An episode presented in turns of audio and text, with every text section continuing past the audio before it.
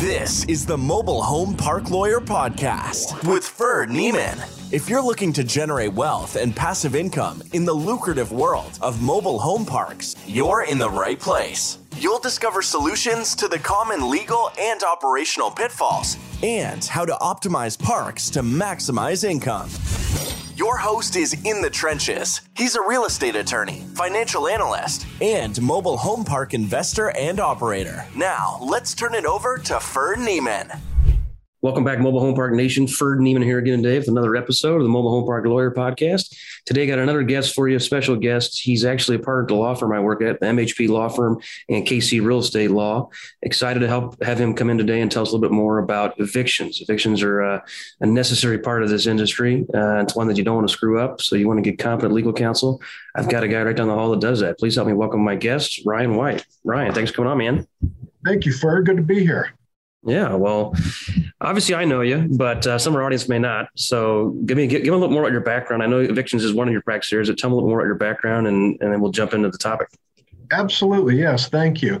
I've practiced in and around the Kansas City area for the past 13 years, uh, primarily business, tax, and litigation, but also a good practice in my about my practice has been in evictions, landlord tenant, and the mobile home context in both the Missouri and Kansas side there. And over the course of the 13 years, I have been fortunate enough to develop some best practices, some that have been passed along to me from more experienced attorneys, and some that I've stumbled upon by on my own through the School of Hard Knocks. School hard knocks. That's what you like to say. That's the tuition price. You don't want to pay more than once, and you if you can get out with the small tuition price, uh, the the better there. So you know, as they say, what experience experience comes from uh, good or good judgment comes from experience and experience comes from bad judgment. So hopefully, hopefully you learn from your mistakes or you learn from other people's mistakes. But evictions are one that an area that I don't pretend to practice in. Um, I've got one under my belt um, ever. The uh, our local attorney was conflicted out because our resident had another criminal background, and there were no other attorneys in this small town. So I had to drive there myself and do it. And I botched it, but um, with one extension, we got the eviction. So I'm, I'm technically one and zero, but it was not a pretty victory. So today you're going to tell us uh, how to do it right. So maybe give us a little bit about just the process. What's it look like? Process structure, and we'll go from there. Yeah, absolutely. So, I, you know, as you mentioned, evictions are an unsavory but a necessary component of um, mobile home park space and any type of rental real estate asset classes. And I find that this is an actual an opportunity to reestablish communications between the property manager, the property owner, and the tenant, and with the ultimate hopes of avoiding a judgment, avoiding having to go through the channels and the procedures of the court processes. But sometimes it is necessary to send the notice, to send the demand, to send the summons, to send the petition to get uh, people's attention and to get something resolved here. But my my first and primary best practice for this area would be uh, sooner rather than later to reach out and try to establish communications. My best days when I come back from court after doing uh, an evictions docket are when I've been able to settle every case through either a payment plan, a consent judgment, a stay of execution where you delay whatever the court would ultimately do anyway, by talking to the tenant out in the hall over the phone prior to court, by figuring out what the situation is, figuring out what can be done, getting some authority from your client, the property manager, and ultimately the property owner, and trying to get something worked out prior to going to court. Because uh, as, as you mentioned there, otherwise you go through the court and you've got you give statutory notices depending upon whether or not the default and whether or not the seeking possession of the premises is due to non-payment of rent, holding over after the expiring of the otherwise term of the lease, or for breaching the lease, rules and regulations, or other criminal activity.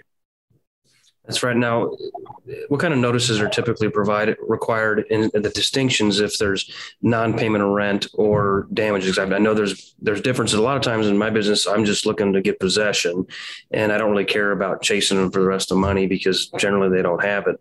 So, what are those notices? And then, um, can you can you mail them? Can you post them? You know, is there is there a, a wrong way to do it? That's a great question, and I think uh, at, at, the basic level, I think uh, some of that is statutory. So I think anytime you're going to be engaging in a rental situation, a landlord tenant, a landowner lot renter type arrangement, it is prudent to be familiar with the local ordinances, the local rules of the court, but also the state statutes pertaining to what notice is required. But also, it goes back to the lease agreement. It is, it is imperative from the very beginning to have a good lease agreement in place. And that's going to include terms such as obviously the location of the premises, the parties' names and contact information for delivering notice.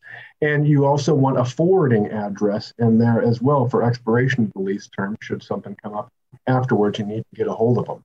Obviously, your lease is going to have uh, maintenance uh, requirements. Who takes care of the curtilage or the area surrounding uh, the manufactured home there? Shared fees or expenses for utilities or common areas, rules and regulations, security deposits, and the like. But in the event that something goes awry with that lease after you've had it vetted. And, and I know you, uh, uh, through the mobile home park law firm, offer uh, many lease packets for several different states that come highly recommended in that an ounce of prevention is worth a pound of cure. And it's much tougher to cure a tough, uh, a, a bad lease than it is to enforce a good one. So, um, uh, but after that, uh, if, if there's if there's nothing going wrong, then it's actually tough to get out of a lease. Now you can provide in the lease agreement that you know it can be terminable upon a certain uh, uh, number of days notice for any reason. But absent that, under the law, in order to terminate a lease agreement and obtain possession of the premises, the landlord must uh, establish that the tenant has failed to pay the rent um, as, as, provided and due under the contract, under under the lease agreement, and provided any grace periods under relevant local law there. Or the tenant has defaulted a provision of the lease agreement that has uh, in, implicates either uh, criminal uh, activity or violations of the rules and regulations under the lease agreement, or the tenant is a holdover tenant meaning that their term has expired and that they're just transferred it to a month to month. Now, typically for most states, Missouri included, there's no notice requirement for mere non payment of rent. For a landlord to proceed to seek possession of the premises and default a breach of the lease agreement for mere non payment of rent, there's not a notice requirement. But in my practice, I advise the best practice of sending notice anyway. Um, courts often have equitable powers in, legal, in addition to their legal jurisdiction, and they're going to give tenants uh, uh, uh, the benefit of the doubt. They're going to give them an, an, abundance of caution before proceeding again. What what is uh, their residence and, and, potentially homestead there? So I advise to give give notices, but when you're giving a notice, it's important to be clear in the notice and to not create any additional rights in the notice. I've seen some courts uh, some courts have deemed that mere language in a notice can create an expectation on the part of the tenant that can justify further factual analysis of the court, can open the door to other discovery issues, and can create a forbearance or reliance issue that could be difficult for the landlord to overcome uh, at, at, the hearing. So it's important for the notices to specify, uh, specify a date certain. Um, and you're going to want to re- relate back to the lease agreement and provide reference to the exact provision, paragraph, and section of the lease agreement that is alleged to have been violated. Uh, notices. Can I, can I, can I jump in on that because I want to I want to point that out because I know that that's been an issue over the years where a lot of our clients and some of my own managers they'll just put a notice like you're evicted, and I've had it. sometimes it's actually worked out conveniently where the person just moved out and we're like, okay, that wasn't really the right process. Not that we could then argue they abandoned the lease, but what we think is, you know, best practices, the lease is clear. When you say don't give them additional rights or forbearance or other uh, remedies, just say, look, you owe a thousand dollars. You must pay a thousand dollars within five days, hundred percent of it. No partial payment will be taken. You have breached the lease under section 2B where it says rent is due.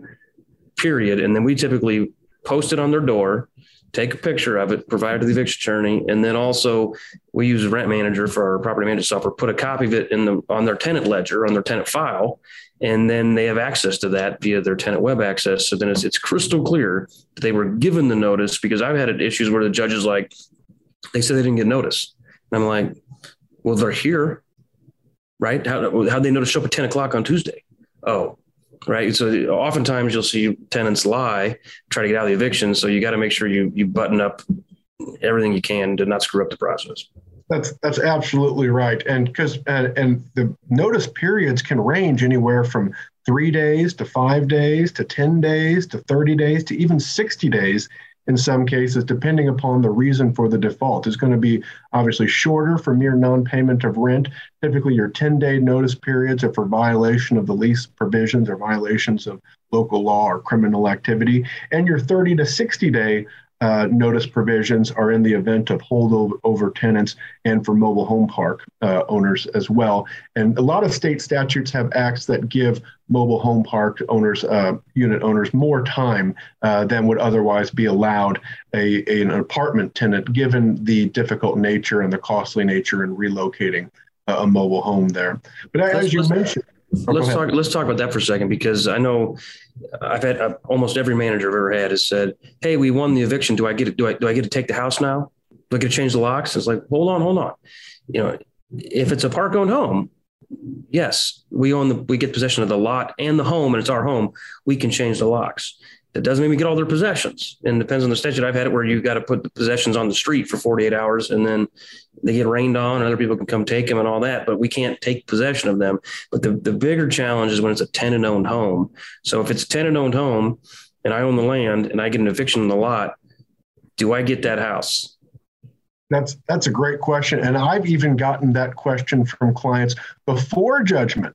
I've gotten that uh, question from clients uh, during the grace period uh, before late fees even accrue uh, under the lease, and and it's and they ask, you know, they don't call it as such, but they're basically asking self-help repossession. They, they say, you know, Ryan, the tenant has already defaulted. The tenant is already in breach. It's clear. Uh, we have established payment procedures. They failed to make uh, payment. We've given the required notice. Can we can we mitigate our damages?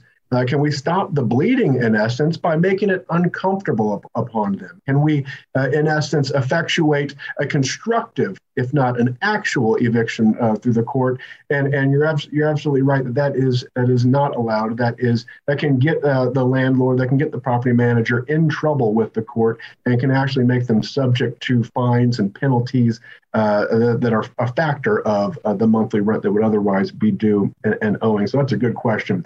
So, so, after, to be, so, to be, so, to be, so to be clear on that, to add to make sure everybody gets that, you don't get the home. If it's tenant on home, you do not get the home. There's I got a whole other episode on abandoned titles and all that kind of jazz.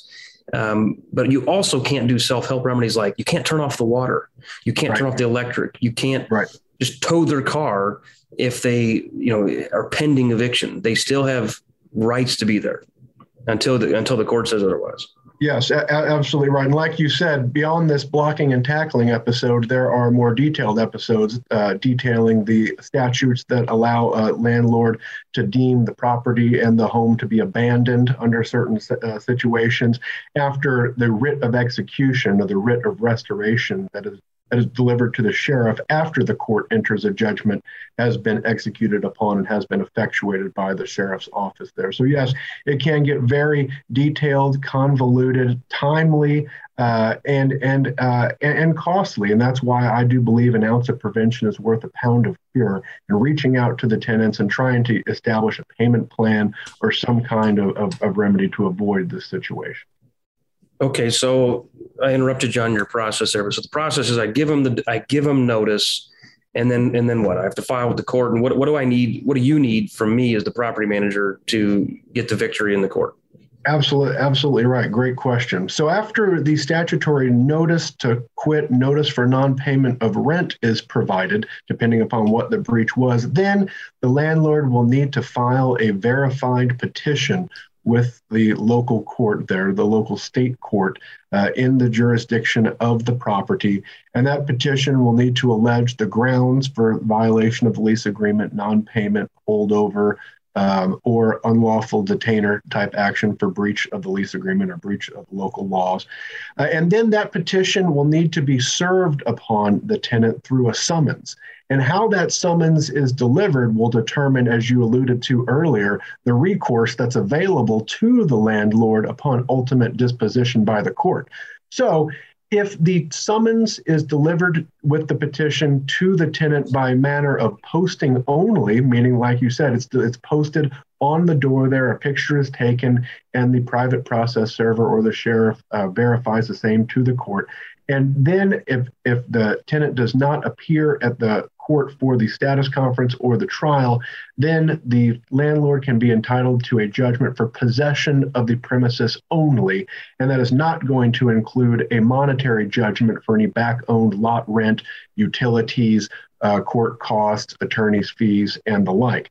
But if that summons is delivered to the tenant by means of residential service, leaving it with an individual of suitable age and discretion, or personal service upon the actual individual tenant residing at the lot in question, then the landlord can seek redress from the court and can obtain relief in the form of not only possession of the premises, but also a monetary judgment for damages, rent, attorney's fees if the state uh, allows it, and the like.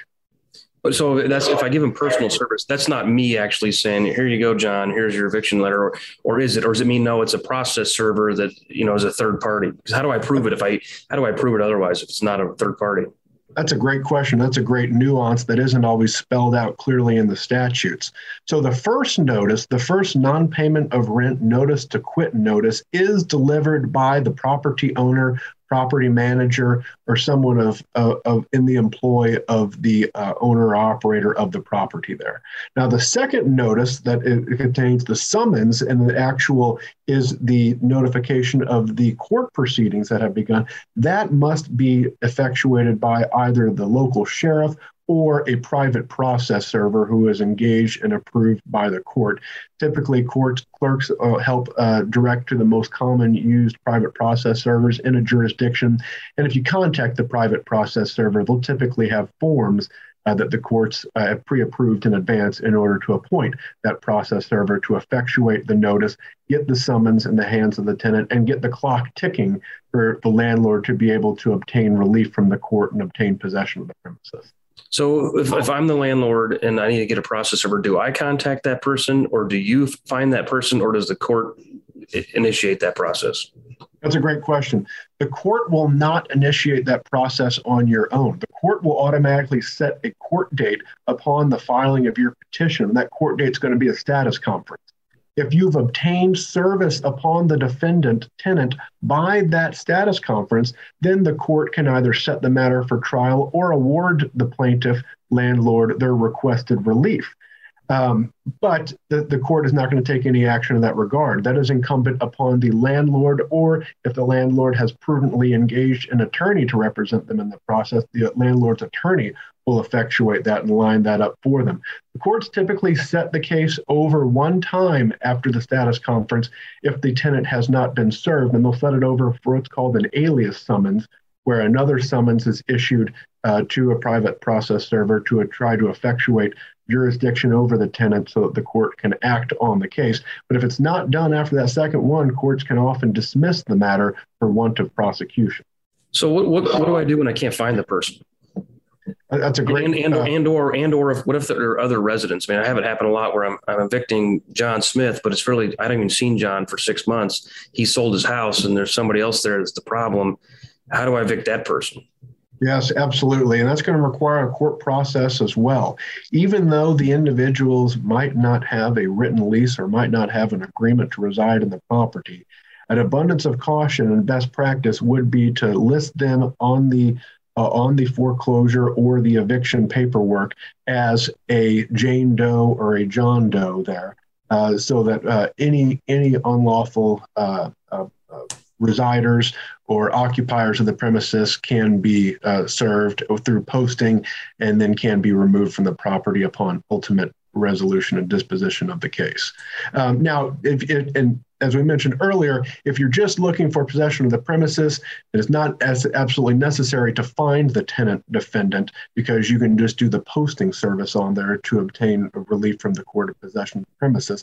But if if the damages are warranted or if there are other lease violations that warrant tracking down the defendant for monetary uh, relief, then uh, we have engaged skip tracers in the past who can help track down individuals uh, through Accurint or other um, uh, software or, or, databases to help determine uh, individuals' new locations in the event that you were not giving an accurate forwarding address in the lease agreement or in the notice to uh, vacate. Okay, got it. So I, I, they get the notice, they show up to court. Then what happens? They, you know, they do they get the chance to pay, and does it does that end the end the eviction, or can I just can I have the discretion to say no, I don't want their money, I just want them to be gone? How does that how does that work? Yeah, that's a great question. And it often varies from state to state whether or not partial payments uh, can be accepted, should be accepted, or must be accepted. Oftentimes, it's the best practice in the event that any payment is tendered from the time of filing of the petition to the uh, trial date or to the court date. It's important to at least uh, consult consult uh, local rules, local laws to determine what is the best practice there, but also provide a reservation of rights notice to the, the tenant that their partial payment does not create any expectation of forbearance on the part of the landlord to delay or stop any eviction uh, proceedings. Um, um, but but yes, in uh, for mere non-payment of rent, if the tenant is able to tender the full amount paid for and the full amount due under the lease, including the uh, rent amount and any other ancillary charges, then by law the uh, the lawsuit must be dropped and they are allowed to um, re- resume the lease, cure the lease default and breach in essence, uh, and reinstate the lease under its previous terms. But if the action by the landlord is not a rent in possession, but rather an unlawful detainer action by reason of breach of the lease agreement or breach of the law, then it is not curable. Um, uh, absent the discretion of the uh, landlord to uh, waive and, and, reinstate under whatever conditions so negotiated. I went I went to law school, but it was a long time ago, and I don't remember that much. So, uh, law, unlawful detainer is that another is that a fancy way of saying we're evicting them for something other than non-payment of money? Basically, they broke they broke a bunch of rules, and we want they, you know they're dealing drugs. They got arrested for dealing drugs, and that's against presumably that's in my lease. You can't deal drugs. Uh, they can't cure that if they show up with all the money, still can't they still can't keep possession. Absolutely right. Yes, rent and possession and unlawful detainer are both under the umbrella of evictions, and they often achieve the same end result of possession of the premises and payment of any monetary monetary uh, damages or judgment amount but they have very different procedures and rights and remedies for how to get there. They have very different notice requirements and they have very different rights with respect to the tenant. Whereas there is no right to a jury trial in a rent and possession action, there is a right to a jury trial if timely demanded and requested in an unlawful detainer action. Yeah, that's one of my horror stories. Um, we had a guy, he, he came with the park and he was a sex offender and he was already there. We couldn't really easily get rid of him. We would not have likely approved him. And he was sleeping with the 16 year old girl down the street. So that girl's twin brother came over and hit him over the head with a baseball bat 25 times. Um, and he lived and he got back out and now they were getting ready to fight each other some more. And then the guy, but he was causing all kinds of problems and he, his, his toilet was not hooked up to the sewer properly. So everything that went down the toilet was just flushing under the trailer. And eventually it was flushing into the street and the yards and the sidewalk and was making a big mess. So we evicted him. But because he was a sex offender, he'd been through court and he knew the process better than the average mobile home park resident who was not paying rent. And the judge said, Dear John, are you do you agree that you broke the following rules? And instead of saying yes or no, he said, I'd like a jury trial. And our eviction attorney, who were paying like $300 fixed fee in the small town, is like, uh, I don't know how to do those. And the judge is like, well, we're not really ready for a jury trial today. And the guy's like, well, I don't mind waiting.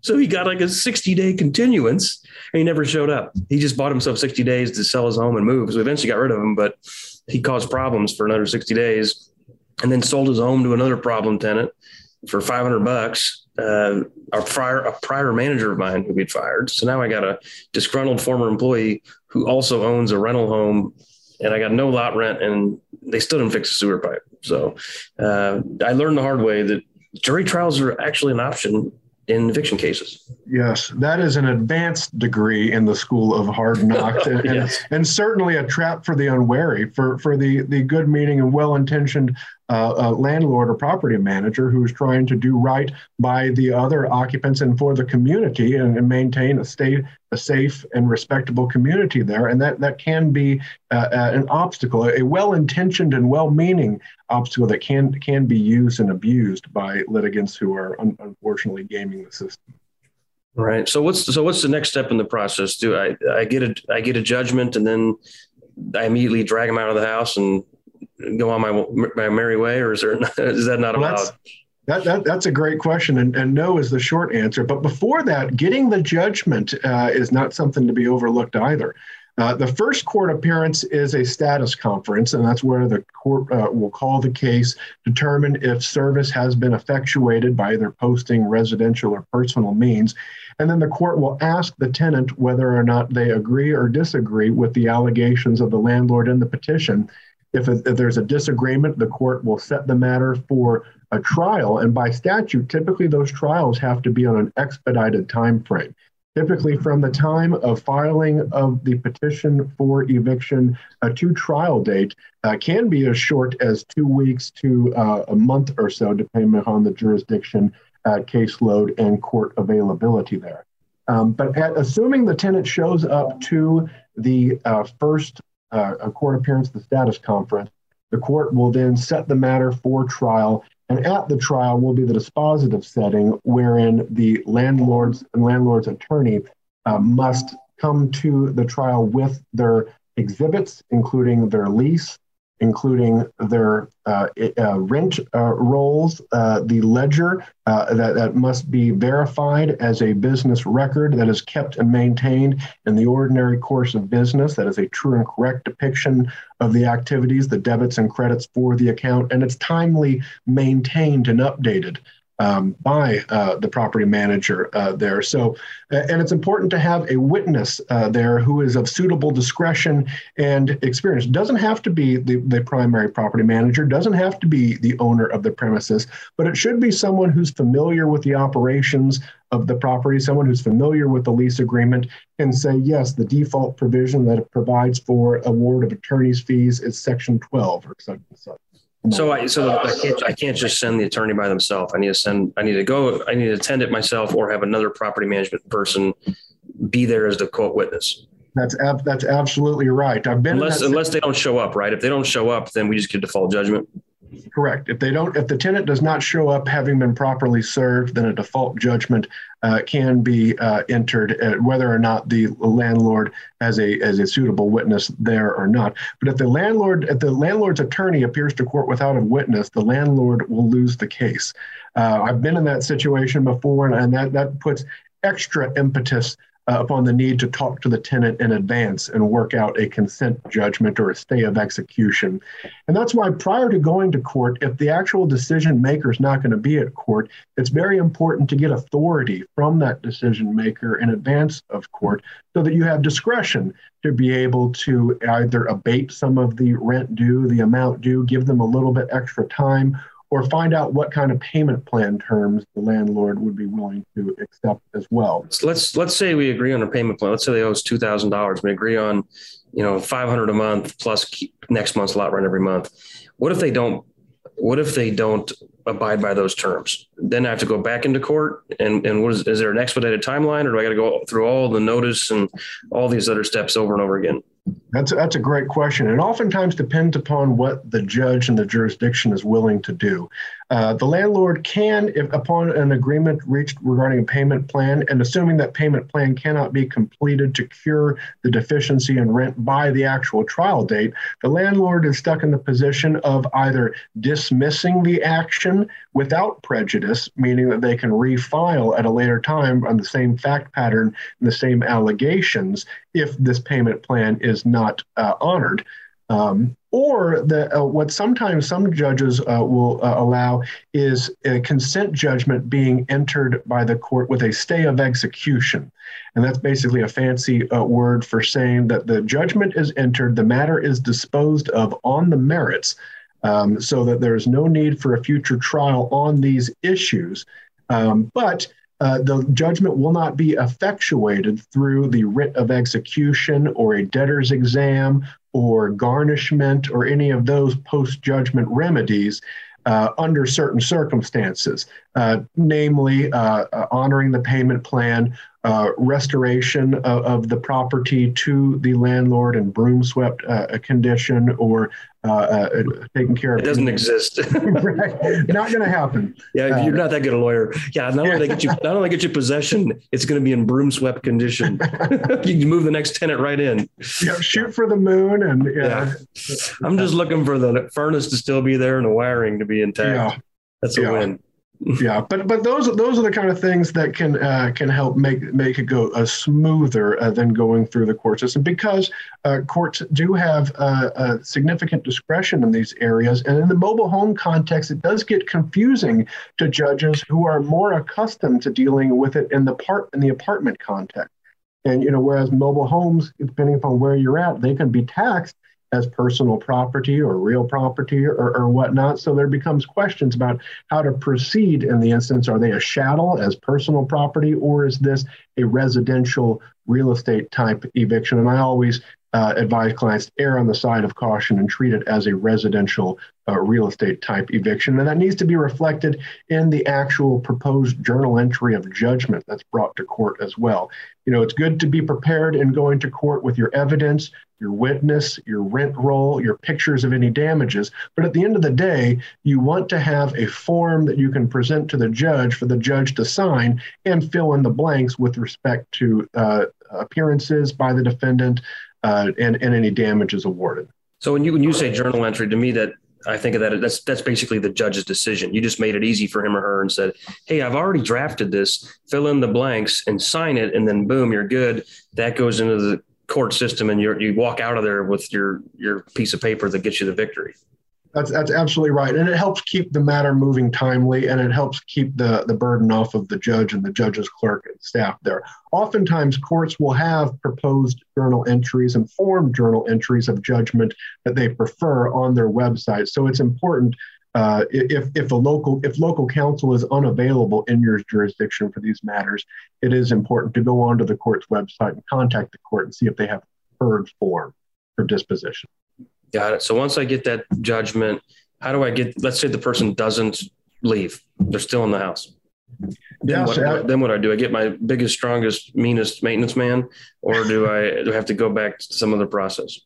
Yeah, you're, you're absolutely right. Even after the court process, even after you've gone to trial, even after the judge has adjudicated uh, that the plaintiff is entitled to possession of the premises, self help restoration is still illegal the landlord cannot unilaterally take action to make the property uncomfortable, uh, to, to kick them out, to turn off services, and the like.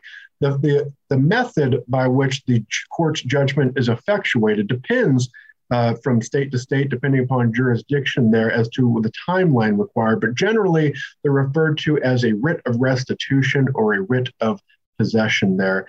And that basically is, is the procedure by which the court's order of judgment, the journal entry of judgment there, is provided to the sheriff's offered office to be effectuated through this writ of restitution. It's typically 10 to 14 days after uh, the judge's determination, which is typically the time period for a potential appeal of the judge's determination, as, assuming that the tenant posts any required bond uh, for that appeal.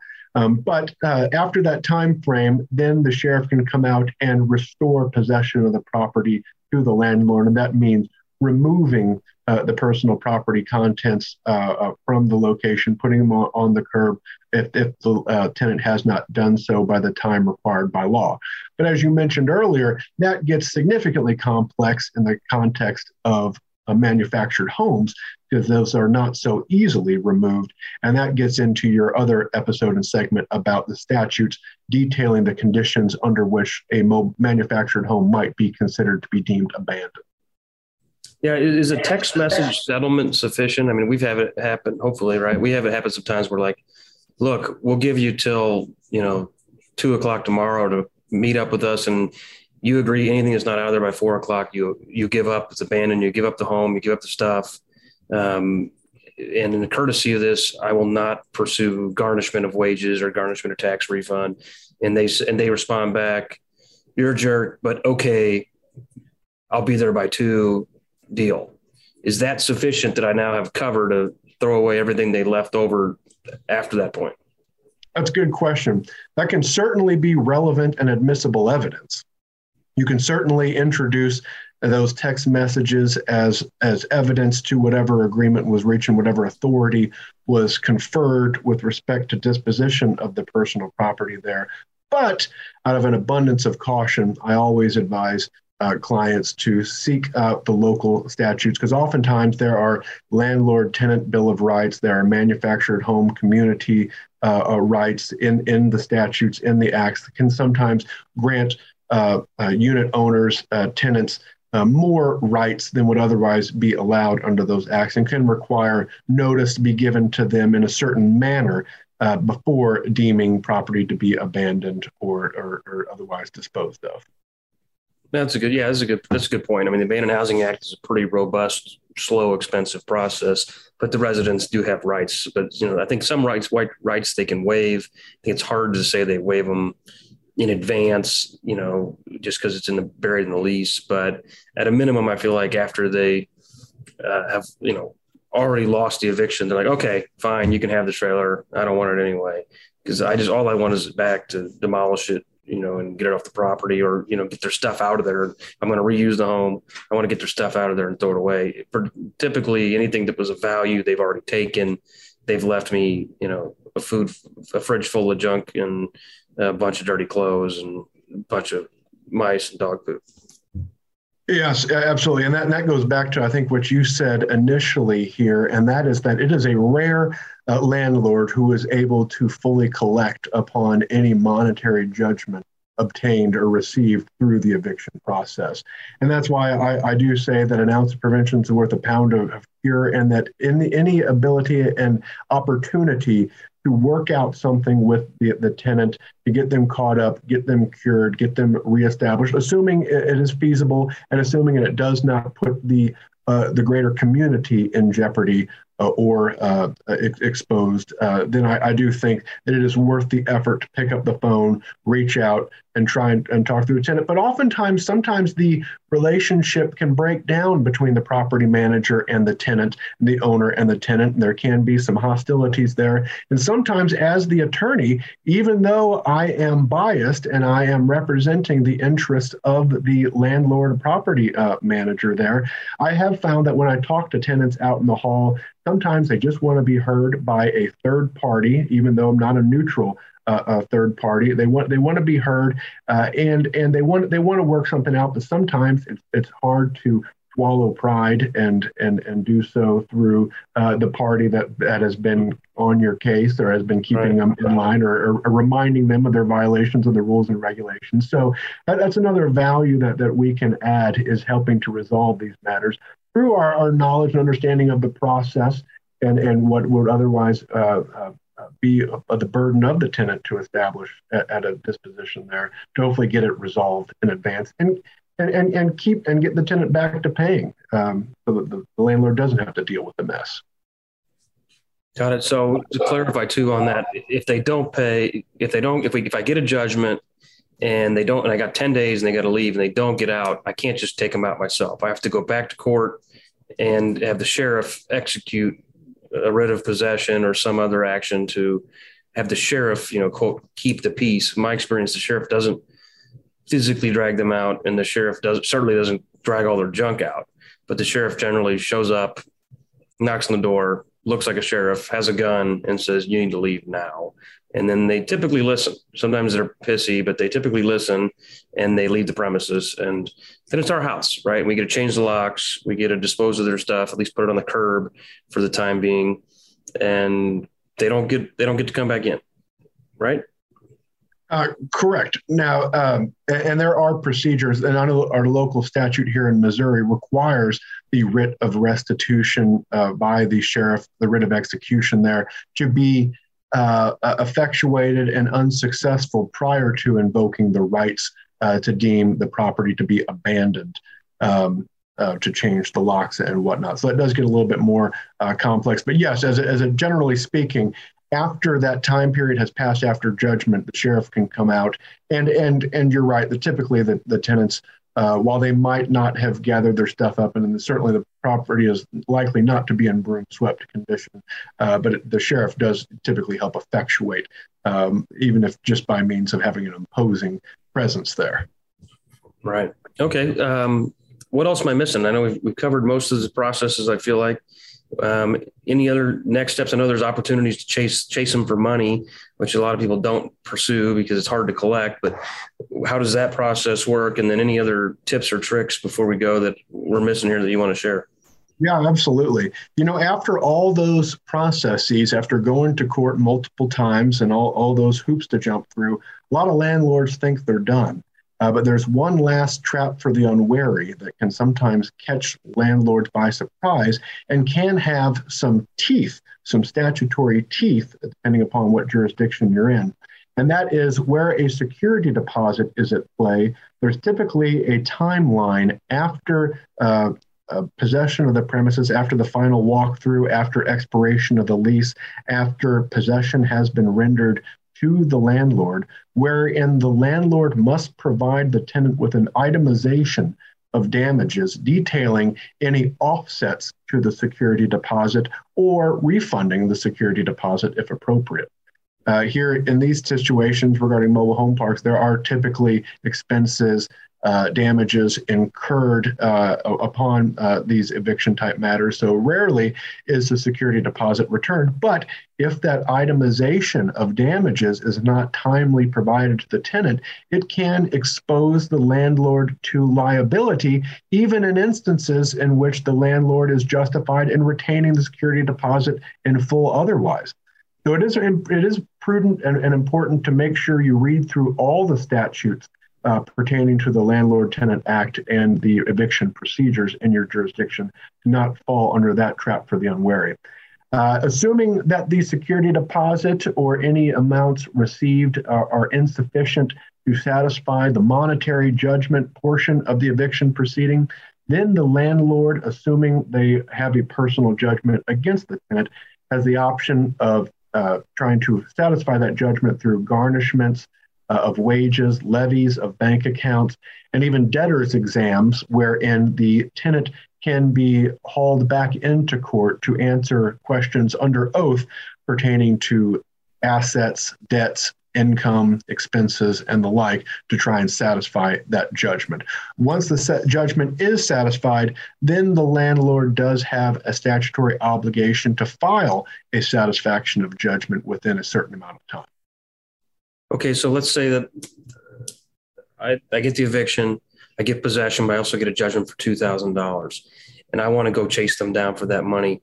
Do I do I have to give them additional notice and go back to court and set another court date to do that, or can I just with the two thousand dollar judgment, you know, file on their credit report or something, or try to attach to their send it to their employer or send it or try to get a tax refund? How do I practically get the money? Correct. That's a great question. Uh, a lot of that's going to depend upon local statute and local rules, but generally, no. Generally, no further notice is required to file garnishment against uh, earnings or levies against bank accounts or other non exempt assets.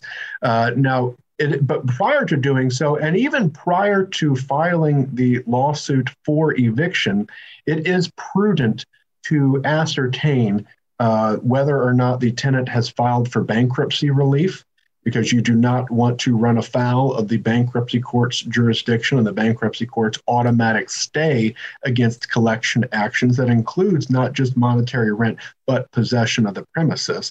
And you also want to verify that you have complied with the Military Service Members Relief Act in the event the tenant might be a member of the armed forces uh, so that your judgment is effective and you're not uh, uh, breaching any rights of the tenant in that respect.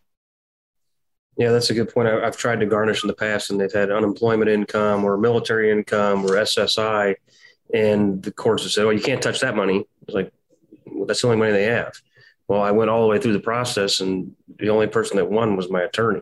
Um, right. I didn't get any money out of the process, right. and, the, and the the bad actor never paid. So uh, learned that one the hard way as well. Yeah, absolutely. And you know, my I've found that the key to keeping uh, repeat clients and to keeping satisfied clients is to put in that extra work at the at offset at the outset to try and and resolve it uh, informally to try and resolve it before you even go to court. Give the tenant uh, an outlet to, to, to voice uh, while while still advancing the landlord's cause of action and keeping the time ticking with the court there, because certain uh, there is there is a certain amount of time that it's going to have to pass before the court can adjudicate the matter, just as a practical necessity and a statutory uh, necessity there. So I think one of the biggest value adds that as an attorney I can provide to a client in these situations is reaching out and trying to be a mediator of sorts, even though biased and and and uh, uh and, and partial uh, to the interest of the client there, but trying to get something resolved to avoid that time, energy, and expense of the eviction process. Good stuff. Another question just popped in my head. What if I don't have a written lease? Say I buy the park today and there are no written leases and no, the guy just, you know, John Smith just doesn't pay me. How do I get him out? I'm not going to have a lease to show to the court. I'm not going to have a, a tenant. Question.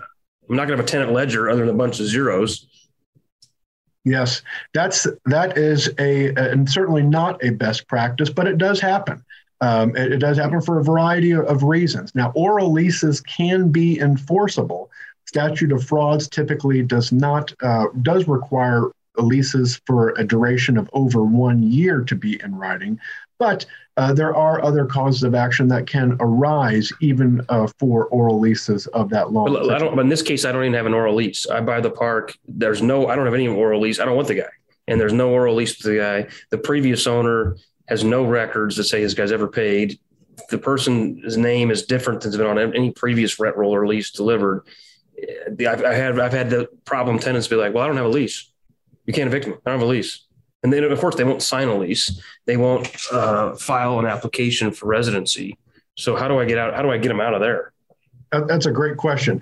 Typically, those type of situations uh, are uh, governed by statute, and it is a month-to-month type tenancy upon that arrangement. The absence of a lease agreement, a lot of state statutes will provide that a, an occupier of a premises is going to be on, who has established it as their residence is going to be on a month to month type basis.